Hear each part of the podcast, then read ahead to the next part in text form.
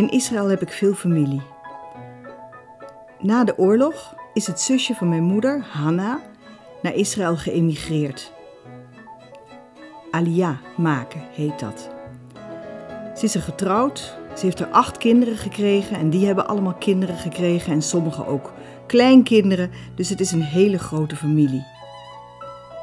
Toen ik voor de eerste keer naar Israël ging, toen, toen voelde ik iets vreemds. Het, het, voelde als, het voelde als thuiskomen. Mensen waren helemaal niet speciaal aardig tegen me, maar ze leken op mijn. Ik weet niet. Het voelde heel erg goed. En ik moet er ook bij zeggen dat ik mijn, mijn hart heb verpand aan mijn familie daar, maar ook aan de stad, Jeruzalem. Wat een stad is dat. Het ergerde me daarom des te meer dat ik niemand kon verstaan. Dus toen ik thuis kwam, toen wilde ik allereerst Hebreeuws leren. En tegelijkertijd wilde ik onderzoeken of het nou werkelijk belangrijk is om je wortels te kennen. Ik had die wortels namelijk in Israël heel duidelijk gevoeld. Je moet weten, ik stam af van een lang geslacht van rabbijnen, de Horowitz-familie. Maar ik ben zelf niet religieus. Wat doet zo'n afstamming met je? Wat doet het ertoe wie je voorouders waren? Maar er was nog iets. Ik ontmoette in Jeruzalem iemand met een heel bijzonder en behoorlijk schokkend levensverhaal. Een van de meest bizarre dingen die ik over hem hoorde was dat zijn vader dacht dat zijn zoon de Messias was. De Messias was, ja. De Messias, wat is dat eigenlijk voor concept? Ik weet natuurlijk dat christenen menen dat Jezus de Messias was. En dat Joden denken dat hij nog moet komen. Maar wat is die Messias dan precies? Is hij een God? Is hij een mens? Kan het ook een vrouw zijn bijvoorbeeld? Meteen bedacht ik dat ik over dit verhaal een boek wilde schrijven. Dat Messias-concept combineerde ook wel goed met mijn vraag over wortels eigenlijk. Maar dat schrijven dat ging niet zomaar. Dat bleek veel ingewikkelder dan gedacht. Ik heb enorm veel onderzoek moeten doen en ik was jaren verder toen het boek uiteindelijk werd gepubliceerd. Het Rozeneiland. Verschenen in 2008. Het werd goed verkocht. Inmiddels is het uitverkocht en tot mijn verdriet niet herdrukt. Er was nog een reden waarom ik dit boek ben gaan schrijven. Ik, ik merkte hoe weinig mensen wisten ikzelf ook eigenlijk, van de geschiedenis van de Joden in Europa. In onze geschiedenisboekjes is het perspectief altijd christelijk. Dat valt je helemaal niet zo erg op, maar dat is wel degelijk zo. Kijk bijvoorbeeld naar de, de, de held Richard Leeuwenhard. Een kruisvaarder. Nou, die wordt als, als held in de geschiedenisboeken geponeerd voor Joden was hij absoluut geen held, want overal waar hij kwam werden Joden samengedreven in synagoges en verbrand of op andere manieren vermoord. Dus als je vanuit Joods perspectief kijkt, dan is zo iemand, die zou heel anders beschreven worden. Nou zou ik eigenlijk best een geschiedenisboek over de Joden van Europa willen schrijven, of vanuit Joods perspectief. Maar ik begreep al snel dat toch niemand dat zou lezen. Een roman wordt veel beter gelezen. Dus ik heb een verhaal gemaakt. Een verhaal over verschillende generaties van een Joodse familie. Dat is dus de familie Amram, die aan het begin van het boek rond 1492 in Toledo woont in Spanje. Via omzwervingen komen ze op Rodos terecht en vanaf daar uiteindelijk in Jeruzalem. Dat hele boek dat, dat beslaat dus 500 jaar zo'n beetje. Het is nadrukkelijk niet mijn eigen verhaal, ook niet het verhaal van mijn familie. Al heb ik voor de grap zijdelings de familie Benvenisti ten tonele gevoerd. Die familie die heeft echt bestaan, die ging later Horowitz heten en dat zijn dus wel mijn voorouders. Maar in dit verhaal, in de, in de voorstelling komen ze helemaal niet voor en in het boek spelen ze een marginale rol. Ja, wat ik allemaal ontdekte en leerde, dat is gewoon te veel om hier te vertellen. De meest ontroerende belevenis ging over de Torahrol van Rodos. Daar zal ik in het nawoord wat meer van vertellen. In het boek zoekt een vrouw de verloren gegane wortels terug van een man van wie ze houdt.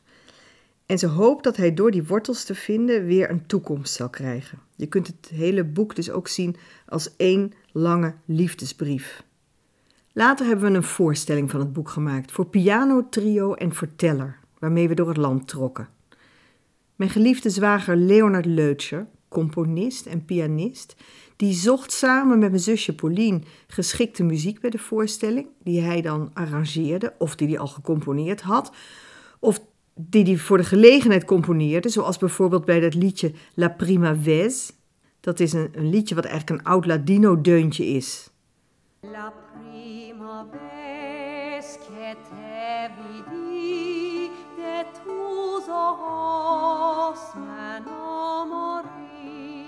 La prima vez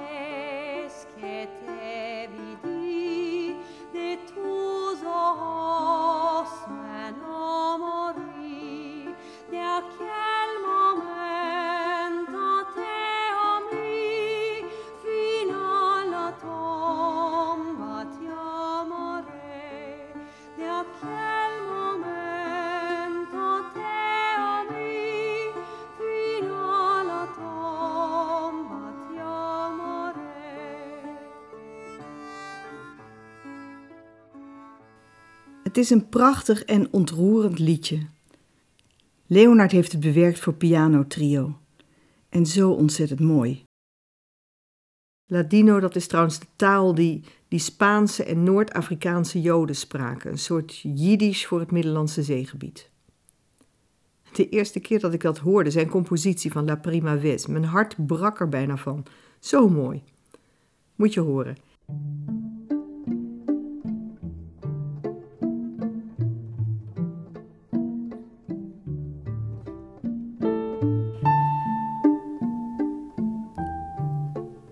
Zodat het het thema van de liefde van Rosa voor Jaron kon worden.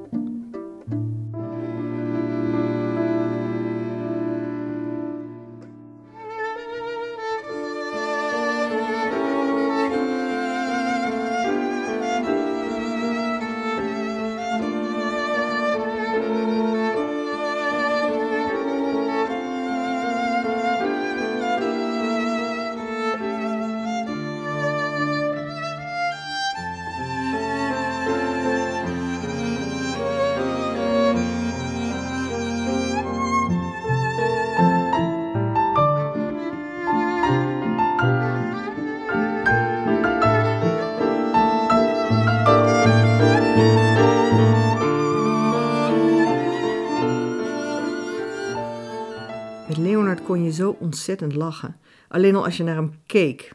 Wat hadden we een lol met z'n vieren op tournee. Behalve Pauline, Leonard en ik was er ook celliste Carla Schreiner, die met haar prachtige lage noten het verhaal deed aarden. Maar heel onverwacht werd die lieve en getalenteerde Leonard ziek en overleed hij. Een enorme klap voor mijn zusje, maar ook voor mij en ook voor Carla. We hielden allemaal vreselijk veel van hem. En de voorstellingen hielden natuurlijk op. Ik wil niet dat Leonards erfenis verdwijnt. Ja, er zijn zat cd's. Ze hebben er een hele stapel gemaakt, dat Orion Ensemble. Maar zo'n voorstelling als het Rozeneiland laat haast, laat haast nog beter zien waar hij en, en ook de andere twee muzici toe in staat waren. En daarom heb ik deze podcast gemaakt. Of is het misschien een hoorspel? Zeg het maar. Ik wil jullie graag meenemen in mijn zoektocht naar de geschiedenis van een Joodse familie. Maar ook laten genieten van de prachtige muziek van het Orion Ensemble. En daarnaast meenemen in het verhaal. Hopelijk raken jullie geboeid.